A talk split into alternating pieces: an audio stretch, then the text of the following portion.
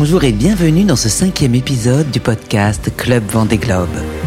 Le Club Vendée Globe a organisé un temps fort au Sable d'Olonne avec la visite des bateaux de Manu Cousin et d'Arnaud Boissière, suivi d'une table ronde sur le thème de comment les teams IMOCA et leurs sponsors s'approprient les enjeux RSE. Dans cet épisode, vous entendrez ainsi David Giraudot, directeur général de l'Amicaline, et Claire Vaillé, responsable RSE pour l'IMOCA, échanger sur cette thématique. Puis, Cédric Pinto, membre du club et directeur général de Espace Atypique Vendée, expliquera comment il s'appuie sur le Vendée Globe pour faire vivre une aventure extraordinaire à ses collaborateurs et ses clients. À l'occasion d'un temps fort du club Vendée Globe, autour de visites d'IMOCA et d'un échange sur les enjeux de la responsabilité sociétale des entreprises, nous avons échangé avec David Giraudot, directeur général de l'Amicaline, et Claire Vaillé, responsable RSE pour l'IMOCA. Bonjour Claire, bonjour David. Nous sommes réunis aujourd'hui au Sable d'Olonne afin d'évoquer ensemble les politiques RSE que de plus en plus d'entreprises mettent en place au sein de leur structure. Et c'est un sujet très vaste et qui concerne d'ailleurs euh, beaucoup de domaines, même la voile. Alors David, vous êtes dirigeant d'une entreprise de restauration rapide, donc particulièrement observé, notamment parce que vous êtes en contact direct avec vos clients. Depuis quand et comment avez-vous mis en place votre politique RSE alors vaste question. En fait, on fait de la depuis euh, depuis toujours sans le savoir, mais euh, ce terme-là est arrivé euh, pour nous dans les on va dire 2008, 2009, 2010 par là dans ces années-là, parce qu'il y a eu une première problématique. Pour les plus jeunes, ils ne peuvent pas s'en souvenir de ça, mais c'était la polémique autour des sacs plastiques dans les grandes surfaces. et donc nous, on a, pris la balle au bon. On a dit bon, on va arrêter les sacs plastiques dans les magasins, dans la Euh, et, visiblement, les consommateurs n'étaient pas prêts du tout parce que, en fait, c'était un tollé général. ils avaient besoin des sacs plastiques pour s'en servir de poubelles de cuisine, figurez-vous. Et donc, on a reculé euh, sur, euh, sur cette démarche-là. Bon, c'est simplement un petit, petit détail de l'histoire, mais très concrètement, depuis 2018, on a une politique générale RSE, une stratégie générale RSE qui s'appelle À cœur d'agir où on essaye simultanément d'intervenir sur trois pans principaux. Un, les produits, et les filières, tout ce qui est provenance produit, euh, filière, euh, labellisation des choses et ainsi de suite. Deux, les hommes, c'est-à-dire euh, le, bien-être au travail. Et trois, l'environnement, donc les emballages, les déchets. Voilà. Donc cette politique aujourd'hui fait partie intégrante de la stratégie de l'entreprise. Alors je me tourne vers vous, Claire, car même si l'IMOCA est une association avec des membres autonomes, vous avez décidé de les accompagner dans la mise en place d'une politique RSE. Comment les aidez-vous? Oui, effectivement, depuis 2018, on a commencé à intégrer euh, cette dimension euh, sociale et environnementale euh, dans, au sein de l'ADN de la, classe IMOCA. Et c'est avant tout une démarche de coureur, puisque l'input est venu, de, des coureurs qui avaient cette envie et ce besoin d'intégrer une dimension plus engagée et, plus de sens au sein de leur écosystème. et donc aujourd'hui, le rôle de l'IMOCA, c'est vraiment d'être un catalyseur, de proposer un ensemble de solutions qui puissent permettre à chaque équipe de s'approprier euh, ces dimensions euh, euh, à sa manière. Et donc on travaille aujourd'hui sur trois, grandes, trois grands axes. Toute la partie plutôt construction technique, tout ce qui touche à la transition et au quotidien des équipes. Et puis une dimension plus événementielle, de sensibilisation, notamment avec des, actions avec les scientifiques autour de la thématique de la mixité. Mettre en place cette politique avec tout ce que cela comporte, donc c'est du social à l'environnemental, demande quand même de changer de fonctionnement d'habitude et surtout de prendre conscience de la nécessité de ces changements. Vous vous êtes certainement confronté à des contraintes, des désaccords, des oppositions de la part de vos collaborateurs ou membres. Comment avez-vous géré ou géré encore cela? David alors nous, on s'adresse à des publics différents, c'est-à-dire qu'on va avoir euh, en premier lieu nos collaborateurs, en deuxième lieu les franchisés, donc qui sont finalement euh, des, des, commerçants indépendants, des chefs d'entreprise indépendants qui sont sous notre bannière, et puis vous avez les consommateurs euh, finaux. Donc en fait, vous n'allez pas raconter la même chose à tout le monde. Pour ce qui est des consommateurs, des, salariés, pardon, pour ce qui est des salariés, En fait, c'est pas très compliqué parce que il y a une forme de fierté ou de légitimité à essayer de préserver les choses et la planète. Alors après, les gens sont pleins de paradoxes, hein, évidemment, mais dans le fond, si vous demandez à quelqu'un euh, est-ce que vraiment tu veux détruire la terre sur laquelle tu es assise ou la branche, on pourrait le dire comme ça Les gens vont répondre non. Donc c'est pas très compliqué et, et c'est un vrai vecteur managérial parce qu'en en fait, à partir du moment où les gens sont fiers de ce qu'ils font, ils commencent à le raconter. Et, quand ils commencent à le raconter, ils parlent de votre entreprise avec fierté, et donc c'est plutôt assez facile. Pour ce qui concerne les franchisés, c'est plus compliqué parce qu'en fait, eux, ils ont une, forme de, rapport au temps qui est du temps court, c'est-à-dire qu'il faut qu'ils gagnent leur vie. Donc c'est compliqué pour eux de leur dire euh, il va falloir vendre plus cher ou vous allez peut-être en vendre moins ou, voilà, c'est compliqué parce que euh, à la fois ils ont quand même ce côté humain, mais en même temps euh, euh, bah, ils ont besoin de, gagner un maximum d'argent. Donc c'est un peu plus compliqué. Et pour le consommateur final, là aussi, on est plein de paradoxes. C'est-à-dire que les gens sont prêts à manger mieux, les gens sont prêts à manger euh, de manière vertueuse, mais ils sont pas prêts à dépenser de l'argent. Donc, donc euh, on, a, on a à chaque fois ces contradictions. Mais il faut, il faut rester droit dans ses bottes, en fait. Hein. C'est aussi simple que ça. C'est-à-dire que contre vents et marées, euh, il faut maintenir le discours et, être sûr que c'est ça la, bonne décision. Voilà. Et Claire, de votre côté, du côté IMOCA, vous avez aussi des publics très différents alors oui, effectivement. Alors nous, on s'adresse avant tout euh, aux skippers, qui sont les membres, et on peut aussi avoir, euh, d'une certaine manière, différents types de profils euh, de skippers.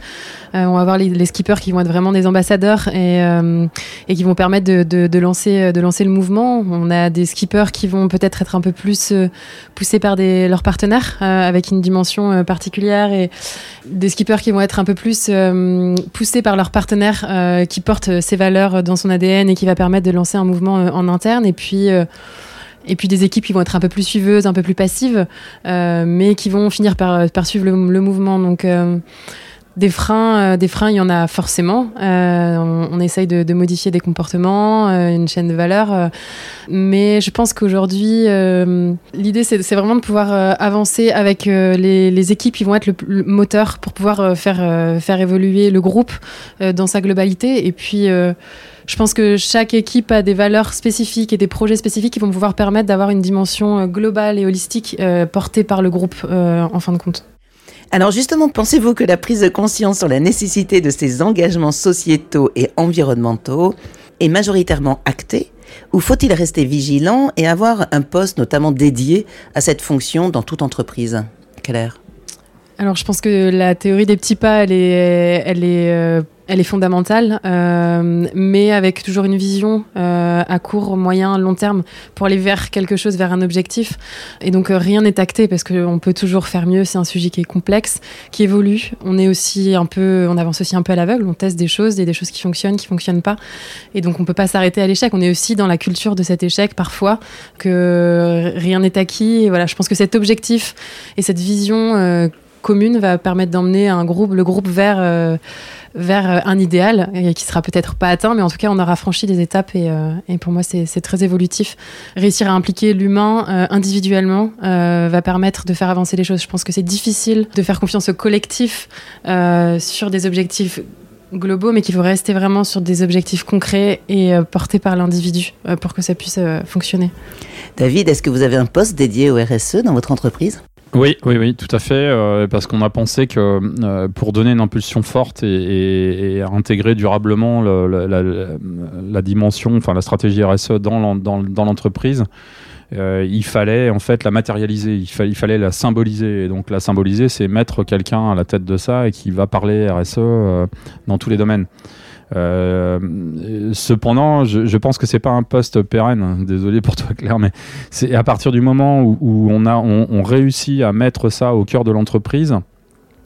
On n'a pas besoin de le matérialiser de manière, euh, de manière euh, évidente ou symbolique. C'est presque la finalité, c'est finalement quelqu'un qui va réussir à mettre une politique RSE dans une entreprise, c'est quelqu'un qui, qui va accepter de disparaître de cette, euh, de cette, euh, de cette affaire-là. Et il aura fait le job. Hein. C'est difficile à entendre peut-être pour certains, mais, mais il aura fait le job. Oui, je, comprends en fait. effectivement, c'est que le, la RSE sera partout et sera évidente et sera installée. Mais il y aura toujours des objectifs quand même Alors, par plus contre, loin à atteindre. par contre, ce qu'il faut, ce qu'il faut toujours avoir, c'est, mais pour moi, c'est aller le mettre au niveau de la, au niveau du board ou de la direction générale, c'est que en fait, ça doit être à chaque fois dans les décisions qui sont prises. C'est-à-dire que moi, pareil, je vous en donne une comme ça. Aujourd'hui, je suis un très gros consommateur d'électricité. Je, je consomme euh, pour à peu près 3 euh, millions d'euros par an d'électricité. Donc c'est beaucoup de, consommation. Donc j'ai des possibilités à chaque fois de se dire bon bah est-ce que je suis capable d'y aller en panneau solaire? Auquel cas il me faut 50 euh, terrains de foot pour, en panneau solaire pour le faire. Est-ce que je le fais, je le fais pas. L'important c'est de se poser la question. C'est ça qui est important. C'est-à-dire j'ai une opportunité de faire quelque chose qui va aller dans le sens de la de, de l'énergie propre. Euh, et je vais prendre une décision économique qui va faire que je vais y aller ou pas. Mais déjà, je vais me poser la question. Et donc, j'ai pas besoin de quelqu'un de, spécialiste dans la RSE qui fasse que je me pose cette question-là. Quand je dis moi, euh, mon comité de direction, en fait. Et quels que soient les trucs, s'il faut changer un four dans un magasin, on doit se poser la, question du bilan RSE, enfin du bilan carbone du four, de sa consommation, de, de sa durabilité, de tous ces trucs-là. Une fois que vous avez mis ça et que tout le monde se pose des questions, voilà. Et de temps en temps, il faut mettre des objectifs. C'est-à-dire que quand vous vous dites euh, jusqu'à l'année 2022, ça ne sera pas plus de 5 additifs euh, dans quels que soient les produits que j'achète, ben en 2030, c'est plutôt zéro. Il faut quelqu'un mettre les objectifs, sinon ça marche pas. Et le rôle de Claire sera de venir vous voir en disant il y a de nouvelles lois, il y a de nouvelles choses, et voilà, elle viendra en tant que consultante pour amener et, amener encore plus d'évolution. Alors David, on va continuer avec vous. Vous êtes partenaire d'Arnaud Boissière qui va participer à son cinquième Vendée Globe, vous à votre troisième, ce qui est pas rien. C'est une belle histoire entre vous deux. Pensez-vous que la voile amène une image qui aide à promouvoir votre contribution aux enjeux du développement durable? Déjà, bon, je vais être honnête avec vous, j'ai pas fait ce choix-là pour répondre à cette question ou pour répondre à cette affirmation-là. C'était pas ça. Nous, moi, je suis un, Vendéen d'origine euh, qui a la possibilité de, participer à une des plus belles courses du monde qui se trouve en Vendée. Euh, donc, ça, c'est une forme d'accomplissement, en fait, cette histoire-là, au-delà de, répondre à des enjeux euh, de développement durable. Après, je pense que naturellement, la voile, pour moi, a, cette notion de sobriété. Quand un mec il monte sur un bateau pendant 80 jours, 90 jours pour Arnaud, et qu'il va devoir faire attention à tout un tas de choses. Euh, son bilan carbone pendant 90 jours, il est zéro patate. C'est comme ça que peut-être que tout le monde devrait vivre demain. C'est ça qui est compliqué à comprendre, mais c'est comme ça. Donc ces gars-là, ces gens-là, ces personnes-là, naturellement, sont des gens qui sont qui s'inscrivent dans qui s'inscrivent pardon dans la dans cette forme de sobriété. Et il euh, n'y a même pas besoin de leur raconter. Enfin, c'est naturel chez eux. C'est, euh, il faut gagner de la place, il faut gagner du poids, il faut, faut pas que je dépense. La gestion de déchets, euh, quand il dit qu'au bout de 90 jours, il, jette trois sacs poubelles, puis j'imagine que c'est des petits, c'est, quelque chose d'extraordinaire. Il n'y a aucun sport qui est comme ça. Hein. Un joueur de foot, à la mi-temps, il change son maillot et son short, hein, quand même. Alors Claire, justement, Claire, on disait tout à l'heure hum, qu'il y avait énormément de skippers très différents. Il y en avait qui tiraient euh, l'équipe vers le haut, il y en avait qui qui allaient un petit peu un petit peu plus lentement. Hum, vous avez quand même bien avancé au sein de l'IMOCA. Aujourd'hui, est-ce que vous avez remarqué un changement important dans le fonctionnement global des teams et même des événements? Bah, je pense qu'il y a des fondamentaux qui ont été euh, effectivement intégrés. Je pense notamment à la, euh, au bilan carbone qu'on a mis en place il y a deux ans avec les équipes. Euh, aujourd'hui, c'est un outil qui est rempli de manière automatique par chaque équipe ou en grande partie et qui nous permet, nous, d'avoir, de pouvoir visualiser l'évolution et, de pouvoir mettre l'accent sur des propositions concrètes et des actions concrètes pour accompagner les équipes à réduire leur impact. et donc ça, ça fait partie aujourd'hui, je pense, des acquis qu'on a réussi à mettre en place. Et en écho avec euh, les actions que l'IMOCA euh, euh, met en place, les événements sont de plus en plus demandeurs.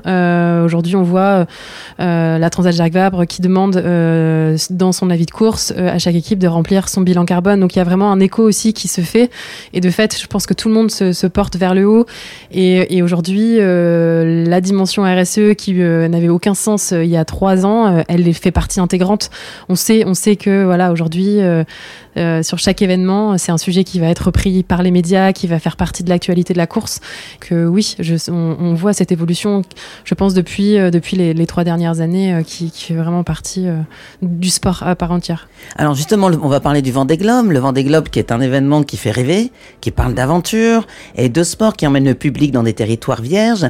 Pensez-vous que les témoignages des skippers sur le changement climatique, la pollution, peuvent avoir un impact positif auprès d'entreprises afin de les aider encore plus à s'engager ce sont des influenceurs, hein. il n'y a, pas de doute là-dessus. Enfin, ils ont capacité, leur parole va porter, que ce soit sur euh, leur métier euh, propre qui est peut-être euh, je dirais, sportif de haut niveau faisant de la voile, mais, mais sur n'importe quel domaine. Donc, oui, évidemment. après, il faut, vous savez, vous parlez de RSE, il faut être aligné avec soi-même et être convaincu. Ça sert à rien de porter un discours auquel on ne croit pas. Ça, ne marche pas. Ça, c'est l'être humain très vite comprend la supercherie. On entend parfois des politiques euh, parler de RSE. Euh, c'est presque rigolo en fait. Euh, ils savent qu'il faut qu'ils en parlent, mais, mais mais on n'y croit pas. Donc eux et encore une fois, eux, ils sont nés avec cette forme de sobriété naturelle et donc ils peuvent communiquer et témoigner de la manière dont ils vivent ces gens-là. C'est même pas la peine d'inventer des trucs, hein, c'est ça va ça va fonctionner. Donc oui oui. Et ce sont des influenceurs. Et Claire, vous est-ce que vous utilisez la parole des skippers pour porter euh, euh, vos engagements euh, auprès d'un public beaucoup plus large? Oui, je pense qu'il y a vraiment une notion d'exemplarité, mais qui doit se faire dans l'humilité et la transparence. Enfin, personne n'est parfait aujourd'hui. En fait, il y a parfois des, omertas sur le fait de s'exprimer sur des sujets environnementaux de la part de, certaines équipes, parce que euh, parce qu'on n'est pas parfait, mais personne n'est parfait. en fait, je pense que en véhiculant aussi des messages euh, de, de, de, ce, de, de cet ordre-là, ça, ça, permet aussi d'inciter euh, par l'exemple le public, les fans, les communautés à suivre ce mouvement et et je pense que euh, les skippers sont aussi de vrais ambassadeurs euh, des océans. Enfin, on protège ce qu'on aime et on protège aussi ce qu'on comprend. Et, je pense qu'à travers les messages euh, de vie, de mer, il y, a vraiment une dimension de rêve et qui permet d'accompagner une volonté de, protéger cet environnement et de pouvoir véhiculer des messages à travers des actions de sensibilisation sur les villages qui ont un impact qui est peut-être moins quantifiable que celle d'un bilan carbone, euh, mais qui permet d'emmener tout le monde. Aujourd'hui, nous étions réunis aussi avec le Club Vendée Globe et on constate que les dirigeants partagent, échangent sur leurs projets, leurs engagements. Est-ce important de confronter ces expériences entre chefs d'entreprise pour aller toujours plus loin? En fait, moi, mon job, c'est effectivement, je fais de la boulangerie, de la restauration rapide, mais mon job, c'est de, d'amener des gens à l'entrepreneuriat. Et pour emmener des gens à l'entrepreneuriat, il faut euh, transmettre du savoir, en fait. Donc, euh, nous, en tout cas, on a toujours été partisans d'être totalement transparent. On ne cherche même pas à savoir si un jour ça peut nous faire concurrence ou je ne sais quoi. C'est pas tellement la question. C'est qu'à partir du moment, je, vais vous le dire différemment. Y a dans la, théorie du savoir, vous avez deux manières où de la théorie, je vais vous transmettre quelque chose. Si je vous donne 20 euros, je vais vous donner 20 euros. En fait, je vais pas vous les donner, mais imaginez que je vous donne 20 euros je vais, vous, vous allez être plus riche de 20 euros et moi, je vais avoir 20 euros de moins. En fait, c'est ça qui va se passer hein, dans, dans, ma poche. Si je vous donne du savoir, vous allez avoir le savoir, mais le savoir, je vais le garder. Et donc, c'est fondamentalement cette chose-là qu'il faut faire pour la RSE. C'est-à-dire, il faut pas chercher à se dire, moi, j'ai un coup d'avance ou je ne sais quoi ou je ne sais quoi. C'est plus on aidera les gens autour de nous à comprendre en fait la manière de le faire, parce que c'est compliqué, la manière de, réaliser des choses de, la politique du petit pas, plus on va avancer ensemble et nombreux. En fait, c'est ça mon, mon, mon, principe. Donc pas de souci à échanger là-dessus, évidemment.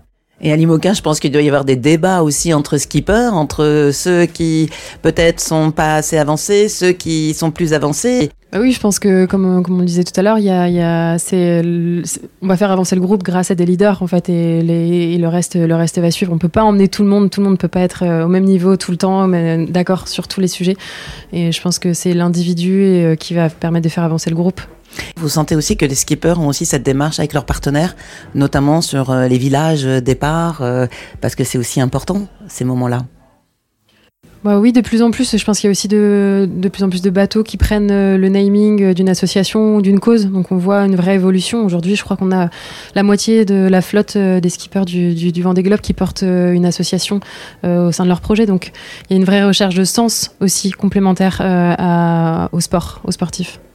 Alors pour terminer, pouvez-vous me dire quelle est votre plus grande victoire dans ce domaine, Claire? Ben, d'avoir des skippers qui viennent à la classe qui me disent Claire j'ai une super idée on va pouvoir faire ça pour la RSE ça va être trop bien euh, et d'avoir cette euh, voilà de pas être toujours dans le descendant mais d'avoir aussi des, des, sollicitations et, d'avoir euh, des, des, équipes qui viennent avec des idées porter leurs idées ça pour moi c'est une des plus belles victoires.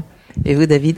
Moi, je dirais qu'en fait, aujourd'hui, on est dans une société qui est compliquée. Les gens cherchent un, cherchent, quelque chose pour, pour, leur donner du sens, pour, essayer de comprendre à quoi ils servent hein, finalement euh, dans la vie et, ça se retrouve dans l'entreprise. Et qu'en fait, finalement, quand vous arrivez, j'en parlais tout à l'heure, quand vous arrivez à faire en sorte que des pratiques vertueuses deviennent une fierté, une fierté qui est racontée aux autres. J'ai la fierté de raconter quelque chose. Je, travaille avec les pétroliers, c'est vrai qu'eux, ils sont en train de rechercher cette. Hein, quand vous vendez du pétrole, c'est pas facile d'expliquer euh, des raisons d'être fier de ce qu'on fait. Bon, moi, c'est facile pour moi parce que de la gourmandise et compagnie. Mais, mais globalement, finalement d'avoir retourné l'affaire en disant la RSE ça coûte de l'argent et la RSE euh, c'est une fierté pour les salariés d'appliquer les différentes choses dans l'entreprise et quand vous en êtes là bah ça roule. Écoutez, merci beaucoup. Bonne continuation. Merci Claire, merci David, et puis à bientôt. Merci Anne.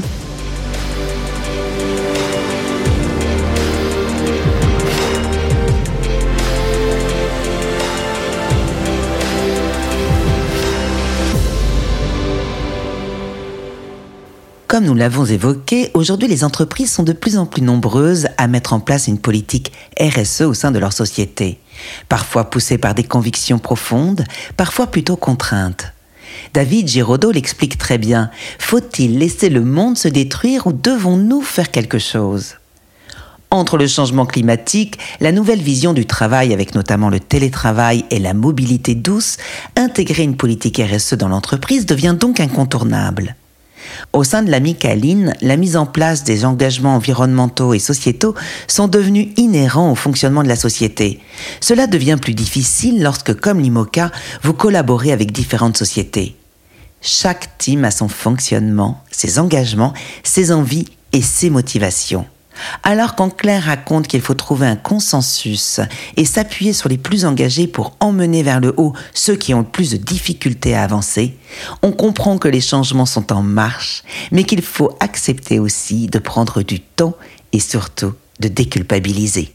Quand on est un chef d'entreprise, on souhaite également partager avec ses collaborateurs et clients des moments forts c'est ce que permet le vent des globes, comme l'explique Cédric Pinto, membre du club et directeur général de Espace Atypique Vendée.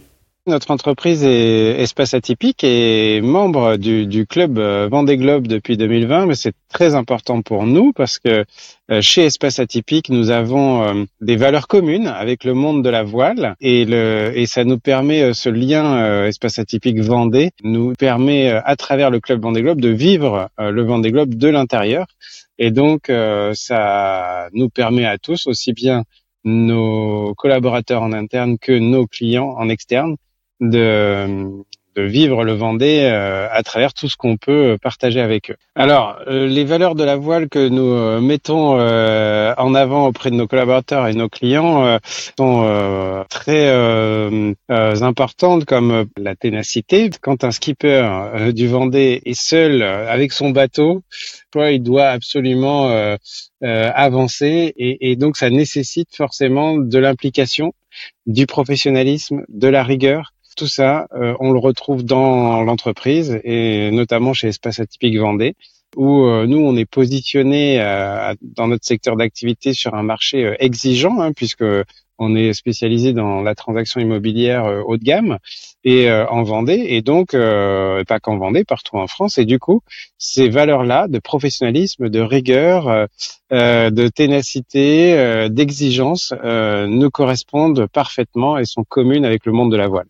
Nous avons été partenaires de Benjamin Dutreux euh, lors de la précédente édition. C'est avant tout euh, déjà une, une, histoire de rencontre entre Espace Atypique et Benjamin Dutreux, puisque euh, Benjamin déjà est sablé. Et nous, Espace Atypique Vendée, nous avons quatre agences en Vendée, mais notamment une au sable. Et donc, c'est un peu l'enfant du pays. tout part de rencontres, comme dans nos rencontres immobilières, j'ai envie de dire. Et là aussi, c'était une rencontre le Vendée Globe est, est une aventure humaine extraordinaire. C'est-à-dire que c'est une expérience unique euh, quand un skipper traverse à la voile, sans assistance, sans escale, traverse euh, la planète et il part euh, pour trois mois faire le tour du monde. Ça, c'est vraiment quelque chose d'unique en termes d'émotion pour tous ceux qui vont soutenir ce skipper. Donc, à chaque fois qu'on approche d'un Vendée Globe, s'embarque dans cette aventure et qui chaque jour se connecte sur sur le site du Vendée Globe, pas seulement l'équipe vendéenne, toute l'équipe Espace Atypique France euh, c'est embarqué dans cette aventure. Et nos clients également, puisque à travers nos, nos campagnes de communication, nous avons intégré euh, le Vendée Globe et Benjamin Dutreux dans toutes nos campagnes de communication, et notamment sur les réseaux sociaux. Et donc, euh, ça a permis à nos clients de vivre l'aventure avec nous il n'est pas nécessaire d'aimer la voile ou de pratiquer euh, la voile pour pour aimer le Vendée Globe. Euh, ceci dit, je préviens tous vos auditeurs, c'est que dès l'instant où on vit un premier Vendée Globe, ne serait-ce qu'en tant que spectateur, il y a de fortes chances euh, de tomber accro euh, à cet univers, euh, tant c'est prenant et passionnant. Donc attention à tous ceux qui n'ont jamais vécu de Vendée Globe, si vous en vivez un, il y a de fortes chances que ce ne soit pas le dernier et que vous vous mettiez à, vous intéresser à la voile. Donc il n'est pas nécessaire vraiment de pratiquer la voile, au contraire, c'est fascinant en soi que par la simple force des vents, un skipper puisse faire le tour du monde. Je recommande vraiment euh, aux entrepreneurs qui hésiteraient euh, d'investir euh, autour du Vendée, du Vendée Globe, parce que ça, ça fédère des équipes en interne, ça crée tout de suite une émulation euh, très importante. C'est euh, pendant des mois et des mois, et puis euh, vous, vous, verrez que les équipes vous en reparlent même a posteriori. Et puis ça draine de belles valeurs et ça crée de la matière pour de la communication externe, qui est une, euh, une matière euh, euh, très intéressante pour, pour les clients, que ce soit en B2B ou en B2C. Donc, c'est positif à tous les étages.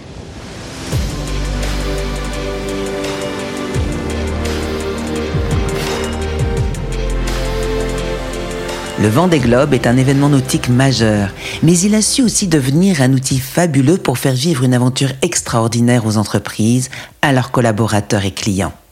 Car cet événement offre la possibilité de traiter de multiples thématiques, qu'elles soient sociétales, économiques ou environnementales. Ainsi, même si une société n'est pas impliquée directement dans le Vendée Globe, elle peut trouver de l'inspiration et des outils pour sa communication le club Vendée Globe propose des temps forts et permet de partager et d'échanger autour d'un événement exceptionnel. Le prochain temps fort du club Vendée Globe est prévu le 5 juillet chez Sodebo pour échanger sur la question comment le partenariat sportif nourrit l'attractivité de la marque? D'ici là, nous vous souhaitons bon vent et vous donnons rendez-vous pour l'épisode 6 du podcast Club Vendée Globe.